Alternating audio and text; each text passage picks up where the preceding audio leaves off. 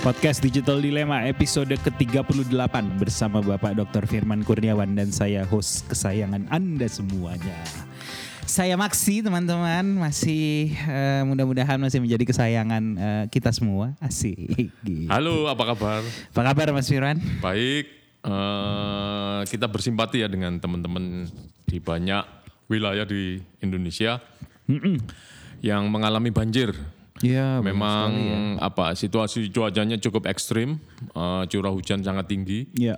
sehingga bukan hanya di Jakarta, bukan hanya Jabodetabek, tapi wilayah-wilayah Lain juga ya. lain juga hujan, ada banjir bandang, Oh. longsor dan sebagainya. Kita turut prihatin. Iya iya iya dan mudah-mudahan teman-teman semua eh, kalau yang tidak mengalami kebanjiran bisa membantu saudaranya yang Ya, kena banjir misalnya gitu ya. menyelenggarakan kepedulian atau ya mungkin dengan eh, daya upaya yang dimilikinya pribadi bisa Betul. disumbangkan untuk melakukan kebaikan. Karena eh, doa tidaklah cukup saat-saat ini teman-teman. Ya, Harus ada aksi nyata yang dilakukan gitu. ya. Ke hari ini hari kita tag-nya sih hari Kamis nih teman-teman, tapi eh, tayang nan- nanti hari Jumat. Oh saya mohon maaf teman-teman kemarin telat sehari saya upload. Ketelisipan. Ketelisipan. ke keenakan rasanya tuh ada yang ganjel tapi apa ya hari Selasa itu pas Rabu pagi astaga belum ngupload podcast Belum upload untuk edisi Selasa, tapi Edisi tidak Selasa. mengurangi yang sudah diupload walaupun terlambat. iya betul Bisa disimak dengan teliti. Iya isinya nggak akan ini kok, nggak akan ada yang dirubah. Padahal kita tag itu hari Senin loh. Iya hari Senin. Nah ini sekarang kita hari Kamis. Cuaca ya mendung hujan gerimis. Tadi ada berita lagi heboh beberapa di Jakarta banjir misalnya. Dan di daerah-daerah lain juga ada juga yang mengalami musibah yang sama. Nah teman-teman hari ini di episode ke-38 kita... Oh, udah 38. Iya, udah 19 Cukup konsisten. 19 minggu berarti. Mudah-mudahan kan bermanfaat bagi teman-teman pendengar. Iya, benar. Tapi kok nggak masuk-masuk trending ya? Iya gitu tetap. Enggak. Kok nggak masuk-masuk iklan ya? Sebenarnya kayaknya sih bisa, cuman ini saya belum ngaktifin ininya nih apa si payment paymentnya nih sekarang rada ribet nih kalau di ini nih eh, di Spotify atau di Anchor tapi nanti kita coba carilah gitu. nah teman-teman hari ini kita biasanya beberapa waktu yang lalu kita membahas fenomena gitu, membahas kegiatan, membahas eh, perkembangan yang terjadi. Nah, hari ini eh, Pak Firman dan saya akan mencoba kembali pada fitrahnya sebagai akademisi. Nah, itu dia. gitu. Karena kita memang bertemunya juga di dari dunia kampus, eh, kolaborasi mulai dari kampus. Saya mahasiswanya Pak Firman dulu teman-teman di Tapi saya banyak belajar dari Mas Maksi tentang Oh. dunia digital. sama mas, saya banyak belajar tentang dunia, yang fundamentalnya malah dulu. Jadi eh, hari ini kita membahas sebenarnya tentang apa sih pengaruhnya eh, digitalisasi ini terhadap eh, apa teori-teori yang ada gitu, Iya. khususnya karena ke kekhususan kami adalah di bidang ilmu komunikasi. Tentu ada eh, teori-teori di bidang ilmu komunikasi nih. Mungkin anak-anak eh, mahasiswa ilmu komunikasi ini familiar nih dengan teori-teori ini gitu. Mudah-mudahan bisa memperkaya pandangannya gitu. Nah, Betul. ada eh, apa sih concernnya mas? Kenapa kita membahas perlu mengaitkan bagaimana perkembangan digital ini terhadap teori-teori yang ada di textbook textbook kita gitu ya? Oke, jadi ini juga tidak lepas dari rutinitas saya yang saya jalankan setiap minggu. Headline untuk membuat tulisan. Ya, Ketika saya merenungkan sebuah peristiwa, kemudian saya coba dekati dengan teori komunikasi yang sudah konvensional, sudah lazim digunakan. ya, Kok ada rasanya yang nggak cukup? Uh, saya kemudian berpikir masih relevan nggak ya? Contohnya di komunikasi intrapersonal. hmm, itu, Nah, itu ketika- komunikasi apa tuh mas? Intrapersonal? Jadi eh, komunikasi yang dilakukan oleh diri sendiri ketika kita melamun, ketika kita menghayal, iya. ketika kita berpikir atau merasa berkomunikasi dengan Tuhan, ya, itu adalah komunikasi intrapersonal. Jadi di dalam diri kita itu seakan-akan ada diri yang lain yang kemudian kita ajak berbicara. Iya, iya. Nah itu ketika kita juga melakukan pertimbangan atau ragu-ragu, itu kita melakukan komunikasi interpersonal sesungguhnya. Hmm, istilahnya kalau di pengantar ilmu komunikasi ini konteks apa uh, pembagiannya itu pembagian komunikasi berdasarkan konteksnya ada Ya. intrapersonal, interpersonal, Interpersonal, kemudian komunikasi Kelompok. organisasi, iya gitu. komunikasi massa. Masa jadi level-level tingkatannya. Nah, kita mau bahas yang intrapersonal itu. Nah interpersonal ini dilakukan Mas mic-nya turunin dikit. paling banyak satu orang. Nah, paling banyak satu orang karena tadi dengan diri sendiri. Nah, di situ itu ada antara lain teori namanya simbolik interaksionisme. Oke. Hmm, teori itu eh, digagas oleh Herbert Mead. Eh, kemudian bukunya dituliskan ketika Herbert Mead ini sudah meninggal oleh muridnya, Muridnya iya. Herbert Blumer. Iya, iya benar. Nah, penamaan teori simbolik interaksi itu juga dari muridnya. Nah, Herbert ini seorang eh, psikolog sosial yang eh, apa namanya menelaah gejala-gejala kejiwaan sosial. Di tempat dia mengajar dan hidup. Nah, kemudian dia itu merumuskan tiga hal ketika kita berinteraksi secara simbolik. Interaksi simbolik ini maksudnya adalah eh, kita tuh kan kalau berkomunikasi menggunakan kata-kata, kadang menggunakan gesture, kadang menggunakan eh, apa namanya isyarat, entah pakai tangan, entah mimik muka, Bahasa. juga tulisan. Nah itu semua adalah simbol. Hmm, ya, ya benar. Nah sehingga ketika kita berusaha menyampaikan gagasan, ide pikiran, gagasan ide pikiran itu diwakili oleh simbol.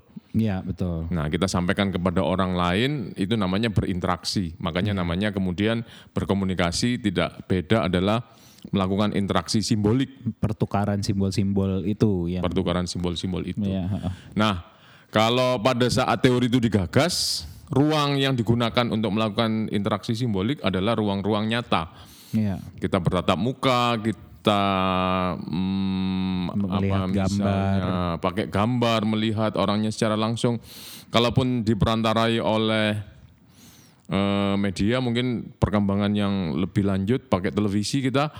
Ketika pemerintah mengumumkan aturan pajak baru, kemudian eh, ada narasumber yang menyampaikan aturan-aturan baru itu kita lihat eh, simbol-simbol yang disampaikan itu masih masuk ke ruang konvensional. Iya. Nah hari ini semua interaksi simbolik itu dilakukan di dalam ruang-ruang digital. Iya, betul. Kita tahu yang namanya ruang digital itu justru eh, bebas ruang dan waktu, kemudian eh, tidak ada kehadiran sosok Hmm, hmm, hmm. eh, pribadi tertentu, sehingga benar-benar simbol yang masuk di sana. Hmm, hmm, hmm, hmm. Kalau WA misalnya kita pakai emoticon, Iya. Kemudian kalau misalnya menggunakan media sosial, katakanlah YouTube pakai bahasa gambar dan suara. Iya. Nah, ada kelemahan di dalam simbol secara umum baik di ranah konvensional maupun digital. Itu tidak semua gagasan itu bisa direpresentasikan menjadi simbol. Oke. Hmm. Jadi katakanlah kita bisa berbicara dengan kata-kata atau suara yang kita keluarkan, saya lapar. Iya. Tapi ketika saya lapar itu disampaikan oleh orang yang bisu, Oke. itu kan digantikan oleh misalnya syarat. isyarat pakai Iya. tangan atau menunjuk-nunjuk gambar. Iya. Nah, itu tidak serta merta ketika dipindahkan eh, medium simbolnya, Heeh. itu langsung maknanya utuh. Oh iya iya. Nah, itu. Iya, iya, iya. Eh, kelemahan simbol itu eh, bukan makna itu melekat pada simbol, Hmm, hmm. tapi tergantung pada siapa yang menyatakan, siapa yang menerima, dan kapan itu disampaikan di ruang mana. Hmm, ya ya ya. Nah, ya, istilahnya ya, ya. adalah arbitrer, Ya. bebas nilai simbol itu. Oke. Jadi oke. kalau dulu misalnya kita menggunakan apa, mengistilahkan koruptor sebagai kucing, Ah. simbolnya karena kucing itu meskipun diberi makan kenyang, dia masih tetap Masih- suka mencuri. Iya, nah, kadang-kadang koruptor itu disimbolkan dengan kucing. Iya. Tapi di tempat yang lain koruptor itu disimbolkan dengan tikus. Tikus. Nah, ruangnya berbeda, waktunya berbeda, simbol yang digunakan bisa berbeda, atau simbol yang sama ketika berada di ruang dan waktu yang berbeda, itu maknanya juga berbeda. Nah itu tadi arbitrer. Hmm, ya, ya. Nah sekarang kalau kita lihat di interaksi simbolik menggunakan medium digital, itu hampir sepenuhnya kita tidak bertatap muka. Hmm, Walaupun ada kecanggihan hologram, ada kecanggihan bisa mengirim suara yang sifatnya real time, ya. tapi ada ruang-ruang perbedaan tafsir di situ. Oke, oke. Nah, sehingga sering kali eh, apa namanya makna yang dimaksud pengirim pesan ketika dia melewatkan pesan di dalam ruang digital Iya. itu maknanya bisa berbeda diterima oleh eh, penerima pesan. Hmm, hmm, hmm, hmm. Nah, kalau kita sering melihat perseteruan, kemudian eh, salah paham dan sebagainya, misalnya di Twitter atau mungkin di WhatsApp, di grup keluarga dan sebagainya, Ya. itu tadi karena eh, simbol-simbol yang diinteraksikan itu tidak sepenuhnya bisa mewakili gagasan yang ingin disampaikan eh, pengirim pesan. Hmm, jadi ada ada penggunaan simbol yang berubah. Sangat berubah. Oke, oke. Bahkan kalau anak muda pakai emoticon, tidak semua ekspresi diri seseorang itu bisa termuat di dalam eh, emoticon yang tersedia. Walaupun kalau kita lihat emoticon selalu ditambah, semakin banyak, semakin lengkap. Oh. Tapi tetap saja tidak mungkin mampu me- mewadahi semua gagasan manusia yang sifatnya tak terbatas. Ya, ya. Jadi pun eh, walaupun diterjemahkan jadi bahasa yang dimuat di media digital tidak bisa menggambarkan keseluruhan karena ada Ya. aspek-aspek yang tidak bisa tergambarkan seperti Betul. itu ya. Oke, oke. Nah, dalam keadaan ini akhirnya relevan kalau kita berbicara tatap muka itu masih tetap diperlukan Oke. untuk mengurangi bias, untuk eh, walaupun kita intens menggunakan emoticon yang jumlahnya terbatas tadi, Ya. tapi kita bisa mengenal karakteristik para pelaku komunikasi ini dalam ruang-ruang tatap muka. Hmm, hmm, hmm, hmm. Nah, jadi misalnya saya keliru eh, memberikan emoticon marah, padahal itu salah pencet. Ya. Kalau dihubungkan dengan eh, materi percakapan di sebelumnya atau di atasnya, ini sebetulnya dia marah apa enggak ya? Nah kita ingat-ingat saja waktu di ruang tatap muka eh, secara langsung, orang ini enggak pemarah kok. Untuk urusan ini eh, dia tidak semudah itu marah. Hmm, hmm, hmm. Nah sehingga mungkin kita perlu konfirmasi, kita bisa perdalam makna eh, simbol yang diinteraksikan itu. Ya, ya, ya, ya. Jadi ini yang perlu disadari bahwa di ruang konvensional atau dunia nyata saja simbol itu memiliki keterbatasan, apalagi ketika ruang-ruang itu dipindahkan ke ruang digital, Iya. itu semakin interaksi simbolik menjadi rumit kalau menurut saya. Iya, iya. Oh, jadi em, kajian-kajian di dalam interaksi simbolik ini bisa diperluas dengan em, mempelajari bagaimana interaksi di apa namanya percakapan digital itu eh, memiliki karakteristik yang berbeda gitu misalnya. Sangat ya. berbeda. Gitu, ya, ya. Sangat ya, ya. berbeda dan eh, ketika kita berbicara komunikasi adalah skills, Ya. nah skill itu harus selalu diperbarui.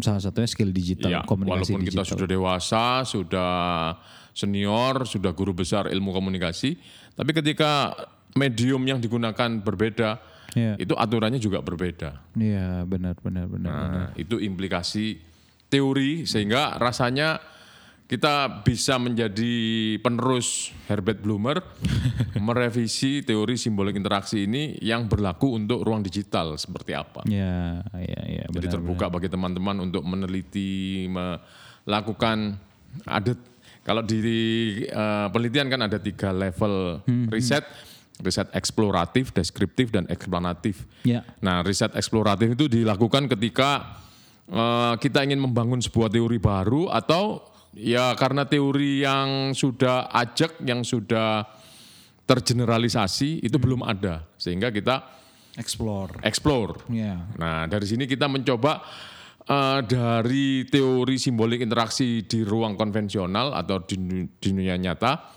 itu eh, kita coba explore yang mana yang masih berlaku, mana yang tidak berlaku. Hmm, hmm, hmm. Nah, kita rumuskan. Jadi sangat terbuka hari ini untuk para ilmuwan me, apa merilis sebuah teori baru Iya.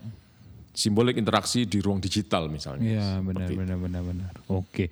Selain dari eh, interaksi simbolik gitu mas, Ya. apalagi yang kira-kira bisa eh, terdampak yang mungkin menarik untuk diper apa ya dilakukan riset ya riset Ya. lanjutan kepada eh, misalnya sama anak-anak ilmu komunikasi misalnya. Ya. gitu. Ada teori-teori apa lagi yang Mungkin yang cukup eh, populer di antara teman-teman eh, Iya. yang menyenangi ilmu komunikasi adalah spiral of silence. Oke. Biasanya kalau saya membuka kelas baru eh, mencoba memancing teori apa yang pernah anda dengar tentang eh, Komunikasi, komunikasi. komunikasi, Nah, iya, iya. Selain eh, sending, message, receiver dan itu model. Nah, itu biasanya dicampur adukkan sebagai Teori. teori. teori komunikasi ada SMRC.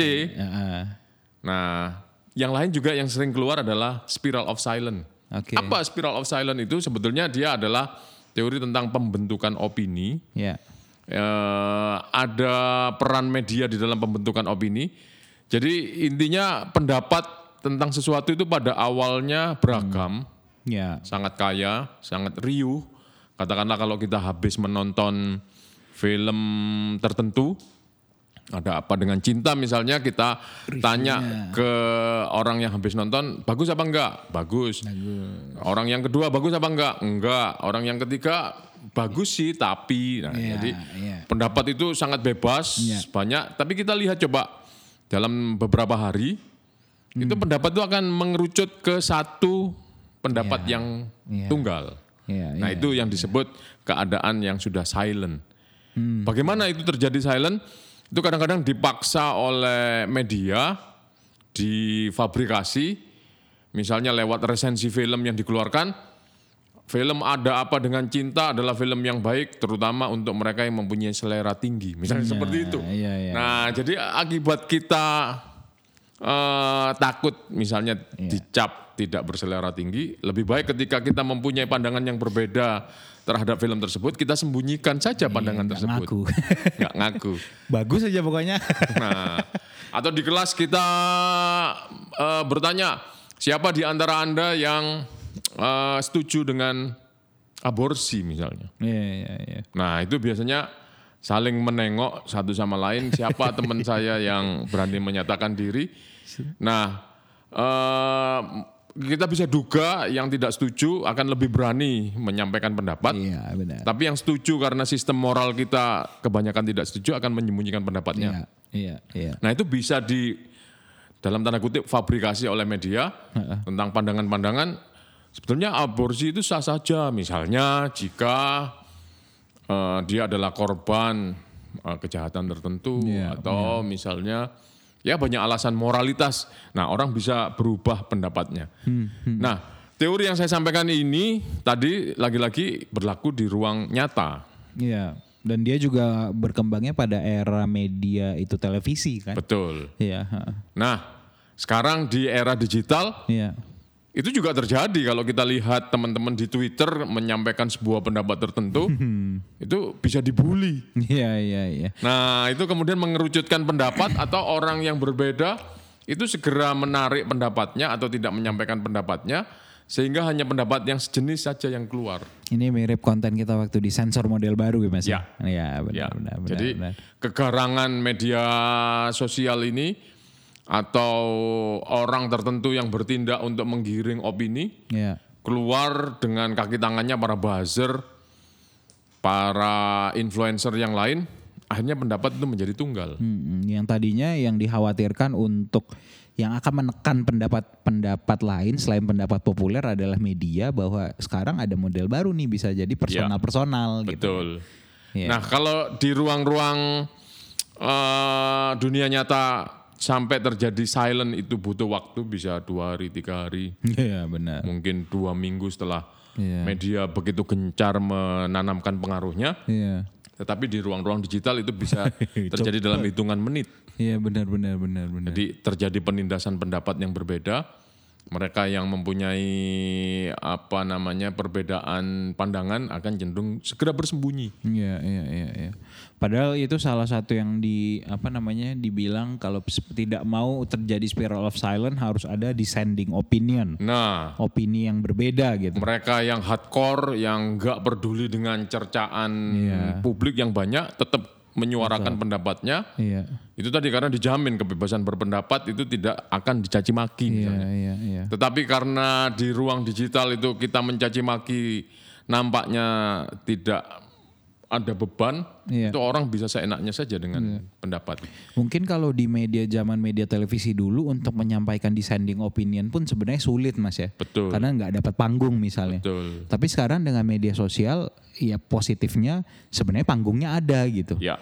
Tapi pada saat dia menyampaikan dissenting opinion dihantam juga sama Betul. yang Nah ini gitu yang ya. kita sebut sebagai paradok. Iya iya iya. Di satu sisi adanya media digital itu memudahkan orang untuk berpendapat Iya. kapan saja selama gadget ada di dalam genggaman. Iya. Tapi dengan mudah juga pendapatnya segera ditindas. Hmm, benar. Sehingga kalau kita ingin mengumpulkan opini publik tentang sebuah perkara tadi misalnya tentang aborsi, tentang cara mendidik anak, tentang eh, pajak dan sebagainya misalnya, itu kita tidak bisa membedakan mana suara yang sudah dibeli, dia bertindak sebagai buzzer, Iya. atau memang pendapatnya yang kebetulan seragam dengan pendapat orang lain. Iya, benar benar. Nah sehingga kita menjadi ragu terhadap kebenaran. Hmm, benar benar. Ini benar. kebenaran yang difabrikasi ataukah memang kebenaran eh, intersubjektivitas antar orang yang mempunyai pikiran berbeda-beda dan mereka ruangnya terpisah-pisah, Iya. kebetulan pendapatnya sama, maka kan bisa dianggap sebagai kebenaran. Iya, iya, iya. Itulah yang namanya post truth ya. Yes. Kebenaran adalah apa yang diyakini oleh sekelompok orang benar. gitu. Nah, Tidak. sehingga tadi spiral of silence, opini publik menjadi tidak bisa dipegang Iya. dengan kalau kita ukurnya lewat media sosial. Benar, Itu yang tadi post truth itu membayangi kita eh, apa namanya? Kita semakin intensif menggunakan eh, media sosial, media digital untuk memperoleh informasi, Iya. tapi sesungguhnya ketidakpastian itu semakin tinggi. Betul, betul. Karena tadi prosesnya itu penuh diwarnai eh, apa eh, niatan yang tidak murni berpendapat atau pendapat yang memang eh, Fabrikasi. difabrikasi. Iya, iya, iya, benar. Jadi ada banyak perubahan yang bisa terjadi tuh misalnya kalau teman-teman lihat dari karakter medianya sudah berbeda, otomatis dia bisa menghasilkan eh, dampak yang berbeda pula. Betul. Jadi kalau riset-riset eh, itu dipindahkan ke media digital misalnya, menarik juga sih sebenarnya Ya. gitu. Jadi ada ada ada hasil yang pasti akan berbeda lah zaman TV misalnya gitu sama zaman eh, sosial media sekarang Iya. misalnya. Ini akhirnya menjadi tantangan para perumus kebijakan eh, entah di eh, organisasi pemerintah atau swasta Ya. bisa nggak dia pakai informasi yang terakumulasi di media digital. Iya, betul. Di satu sisi itu menawarkan kemudahan, kemurahan, kita bisa melakukan survei yang murah, tapi itu bisa jadi kita sedang dikerjain. datanya liar kalau Nah. istilahnya. Susah juga sih saya beberapa kali melakukan mencoba melakukan riset dari apa menggunakan data dari media sosial memang data cleaningnya itu banyak banget memang harus dilakukan Mas. Betul. Jadi ya tantangan juga tuh kalau teman-teman melakukan riset-riset digital adalah gimana caranya ngerapiin data Yes. misalnya kayak gitu. Nah, eh, Berikutnya. berikutnya ada teori apa lagi nih Mas? Eh, elaboration likelihood model ini model sebetulnya dari Petty and Cassiopo. ILM. Iya iya. Ini iya. sebetulnya bisa dimasukkan ke komunikasi antar pribadi atau teori persuasi. Hmm, hmm, Jadi bagaimana kita mempengaruhi orang lain. Untuk berhasil itu kita perlu mengetahui cara orang lain memproses informasi. Oke. Ada orang yang mempunyai ketertarikan terhadap sebuah isu tertentu, mempunyai kemampuan untuk memproses informasi, maka di teori ini ada dua jalur yang digunakan, jalur sentral dan periferal. Perifera. Iya. Nah, mereka tadi yang mempunyai minat dan mempunyai kemampuan untuk memproses informasi, dia pakai jalur sentral. Sentral. Jadi misalnya tentang eh, ada penyuluhan di yang dilakukan oleh lembaga obat dan makanan misalnya Ya. tentang bahaya eh, bahan makanan yang eh, berbahan kimia untuk industri. Oke. Nah, kita tahu misalnya ada rodamin, ada formalin dan sebagainya. iya. Itu kan sering dicampurkan di dalam makanan kita sehari-hari Iya, iya. biar warnanya menarik, biar lebih awet, biar eh, tampilannya lebih menggiurkan dan sebagainya. Iya. Nah, ketika itu disampaikan kepada publik tentang bahayanya, Heeh. itu ada orang yang tidak minat karena misalnya hmm, saya ini sudah pakai bahan ini lama dan tidak ada pengaruhnya buat saya. Hmm, hmm. Misalnya kalau Mas Maksi makan sayur lontong, kan ada kerupuknya yang warnanya ngejreng tuh. Iya, iya benar. Nah itu sebetulnya mengandung rodamin, itu pewarna kain yang kalau dimakan dalam jangka panjang bisa merusak fungsi liver. Iya, iya. Nah tapi coba deh dibuka eh, apa namanya misalnya wawancara pada awam, Iya. Anda sudah makan kerupuk ini berapa lama dan ada gangguan yang Anda rasakan enggak? Dia pasti akan enggak saya baik-baik saja. Malah kalau saya makan lontong sayur tanpa kerupuk ini enggak mantep. Enggak enak. Iya. Nah, orang yang semacam ini ketika disulut tentang bahaya bahan kimia tadi, dia tidak akan berminat. Hmm. Tidak akan berminat sehingga tidak akan memproses eh, isi dari penyuluhan. Nah, kalau menurut teori ini bisa didekati dengan jalur Periferal. periferal, jalur pinggir. Pinggir.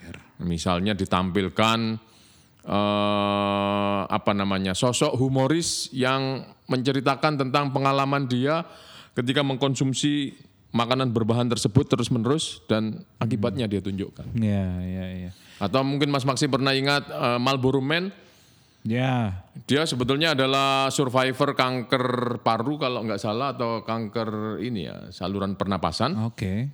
yang kemudian dia menjadi juru bicaranya Marlboro Iya. Itu untuk menyampaikan bahayanya merokok. Jadi orang nggak disajikan atau diberikan data-data teknis tentang bahaya kesehatan Iya. itu tidak akan mempan kepada perokok yang sudah bertahun-tahun. Iya, iya, iya. Nah, kepada mereka ini diberikan contoh-contoh nyata, entah secara eh, menakutkan, ditakut-takuti, atau secara humor, Iya. Atau pendekatan sex appeal dan sebagainya, Iya. yang intinya membuat manusia ini eh, tertarik. Hmm, hmm, hmm. Nah, ini implikasinya ketika kita teori ini di ruang digital, ketika kita menulis sebuah berita, Iya. saking banyaknya kadang-kadang orang sudah tidak bisa didekati lagi dengan jalur sentral. Sentral. Iya, iya, iya. Jadi kalau kita ingat kemarin ada siapa itu? Waktu kita ngebahas Richard ini. Reinhard Sinaga. Iya, Reinhard Sinaga. Bagaimana berita itu disajikan di Inggris dan bagaimana itu disajikan di Di Indonesia. Indonesia, benar, benar, benar. Kalau di Inggris itu lebih banyak ke pelaku dan apa yang dilakukan, Iya.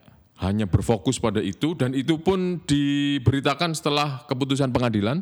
Hmm, hmm. Maka ketika masuk ke Indonesia berita itu lebih membahas aspek-aspek periferal, Iya. aspek Gimik. perbandingan apartemen yang ada di Depok, rumahnya Reinhard waktu kuliah dengan waktu dia mengambil S3 di Inggris. Iya, iya. Kemudian siapa teman-teman bermainnya?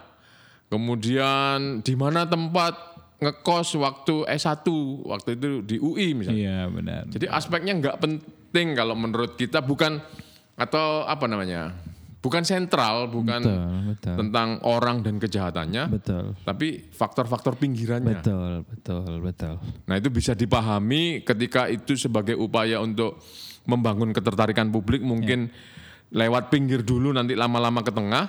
Tapi kok sepertinya kalau kita lihat sekarang ada tendensi yang luar biasa media Pinggir itu terus. lebih menggunakan periferal. Pinggir terus nggak masuk-masuk ke tengah. Nah, itu dia. Tapi sebenarnya mas itu nggak cuman dari media sih. Kalau aku kan dulu pernah melihat, aku kan seneng ngeliatin akun Instagramnya orang misalnya gitu. Ya. Ya. Salah satu yang sering kuliatin itu adalah akunnya Pak Presiden Jokowi. gitu. Oke. Nah ada yang menarik sebenarnya yang sebenarnya Ya. sejalan bahwa orang Indonesia tuh sukanya yang periferal bukan Oke. yang sentral. Jadi kalau dilihat, eh, aku sorting tuh eh, postingannya Pak Jokowi itu yang paling tinggi performance-nya dalam artian yang banyak orang komen, orang like apa segala macam adalah tanda kutip yang sifatnya periferal. Oke. Dalam artian Pak Jokowi main sama cucu, Oke. Pak Jokowi datang ke mana untuk apa? Pakai baju daerah. Pakai baju daerah gitu. Mau motoran, bermotor-motoran, Iya. pakai jaket yang unik. Ya, sementara dia juga posting juga materi-materi misalnya dia bikin grafik gitu, pro- pertumbuhan ekonomi Indonesia apa segala macam yang dibikin grafiknya gitu. Oke. Itu jelek, yang komen, yang like itu rendah gitu. Oke. Wah, dia menyampaikan, wah ini proses pembangunan sudah sampai sini gini gini Oke. gini. Ini- Itu kalau dilihat statistiknya itu lebih rendah Oke. daripada yang dia main sama cucunya misalnya begitu. Jadi padahal itu informasinya menurutku yang sentral gitu kan. Yes. Yaitu informasi yang krusialnya gitu. Oke. Tapi malah tidak tidak responnya tidak sepositif dari respon yang eh, dilakukan ketika dia postingnya hal-hal yang eh, tanda kutip gimmick gitu Ya. atau periferal gitu. Ya kan kita juga lihat. Instagram itu sendiri kan bukan medium sentral untuk menyampaikan policy misalnya. Betul, betul. Jadi kita lihat kan Instagram ini posisinya di antara media-media informasi kita itu lebih sifatnya hiburan memang. Betul, betul. Enggak ada misalnya keputusan pemerintah yang disampaikan lewat Instagram atau Instagram TV. Kemudian eh, mungkin kabar yang serius yang menyebabkan orang harus bertindak sesuatu juga disampaikan di Instagram. Betul. Atau kalau kita lihat tadi Pak Jokowi ketika dia me- beliau mengumumkan kenaikan BBM misalnya, kan tidak elok kalau menggunakan Instagram. Beliau akan pakai pidato kenegaraan, kemudian disampaikan ke media yang konvensional, kemudian disebarluaskan. Betul. Nah, jadi ketika kita melihat eh, karakteristik media itu sendiri, memang media ini untuk informasi-informasi yang periferal, Betul. maka ya kita gunakan untuk yang seperti itu. Betul, betul, betul. Atau ada sebetulnya media juga mengalami metamorfosis, katakanlah seperti televisi. Televisi itu sebetulnya termasuk media konvensional. Kalau kita lihat mulai zamannya TVRI itu berita-berita serius.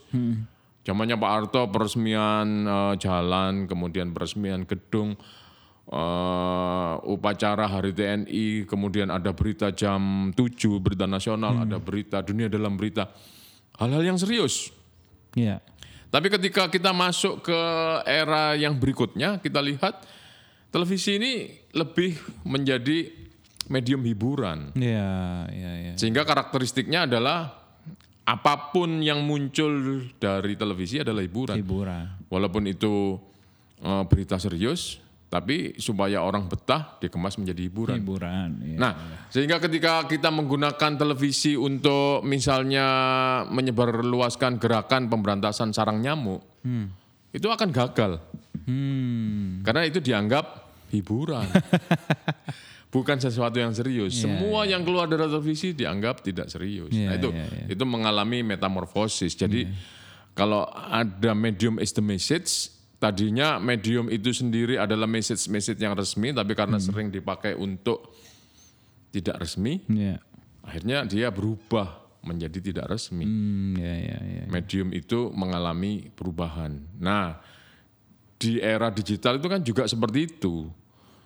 Eh, entah Twitter, entah Instagram dan sebagainya, itu hampir seluruhnya eh, dianggap sebagai media yang walaupun cepat, tapi sering kali, nah ini implikasi hari ini kalau kita berbicara tentang tercampurnya informasi di media sosial itu dengan hoax, dengan kabar kebencian dan sebagainya, bisa jadi media sosial akan mengalami defisit, mengalami metamorfosis. Tadinya bisa digunakan untuk menginformasikan sesuatu yang serius, Iya. tapi lama-lama masyarakat akan menjadi antipati karena tadi sering digunakan sebagai jalur periferal. Iya, iya, iya. Dia hanya akan dianggap sebagai sesuatu yang tidak penting, Hmm, pemaknaan masyarakat akan berganti. seperti itu. Iya, iya, benar-benar. Nah, di sini kembali lagi tadi teori tentang persuasi dan sebagainya Iya. itu perlu diteliti kembali di tengah maraknya informasi, di tengah bersaingnya informasi. Itu ternyata sulit menggunakan pendekatan sentral kalau menggunakan saluran media sosial. Misalnya seperti Iya, itu. iya, iya, iya. Ini belum saya putuskan. Tapi justru menunggu teman-teman untuk melakukan riset, benarkah seperti itu? Iya iya ya karena kalau lihat dari model ya model komunikasi yang eh, modelnya Berlo misalnya kan yang SMCR itu kan Yes. C-nya sendiri channel itu Ya. harus bisa di eh, apa mem- ka- eh, ini yang mengalami banyak perubahan sekarang channel-channelnya ini yang bisa jadi ini berdampak pada eh, bagaimana teori-teori komunikasi itu Ya. diterapkan atau implementasinya di eh, kehidupan masyarakat itu seperti apa. Iya, betul Karena yang sekali. banyak berubah kan tuh si channelnya ini sekarang Iya. gitu kan. Mediumnya menjadi digital. Iya. selain user generated content, Iya. Tidak ada moderasi, tidak ada keterampilan khusus yang mm, menjadi filter untuk siapa pun menggunakan itu. Iya.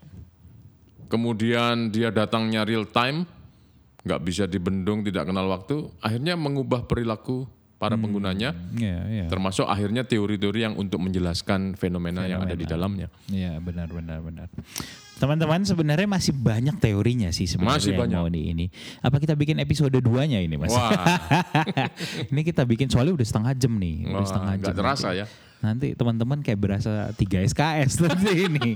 Jadi sampai di sini dulu. Nanti kita ada episode selanjutnya ini kita bahas part 2-nya kali ya. Iya. Ini part 1 dulu Tapi teori. tentu saja dengan jeda peristiwa-peristiwa yang menarik dulu biar Iya, teman-teman tidak berkerut Benar benar. dan Nanti akhirnya nanti menganggap podcast kita mengalami metamorfosis dari sesuatu yang menghibur menjadi yang sesuatu yang serius. dari, kita kebalik dari periferal jadi sentral gitu. Atau kalian tidak tahu kan ini strategi kami. Eh, itu saja teman-teman episode ke-38. Mudah-mudahan bisa memberikan insight buat teman-teman sehingga nanti eh, yang tertarik dengan ilmu komunikasi yang baru mau kuliah bisa masuk komunikasi. Ya. Yang lagi udah lulus S1 bisa masuk S2. Yang udah S2 ya mikir-mikir masuk S3 misalnya gitu. Oke teman-teman kita ketemu di episode selanjutnya ya. Dadah. Oke.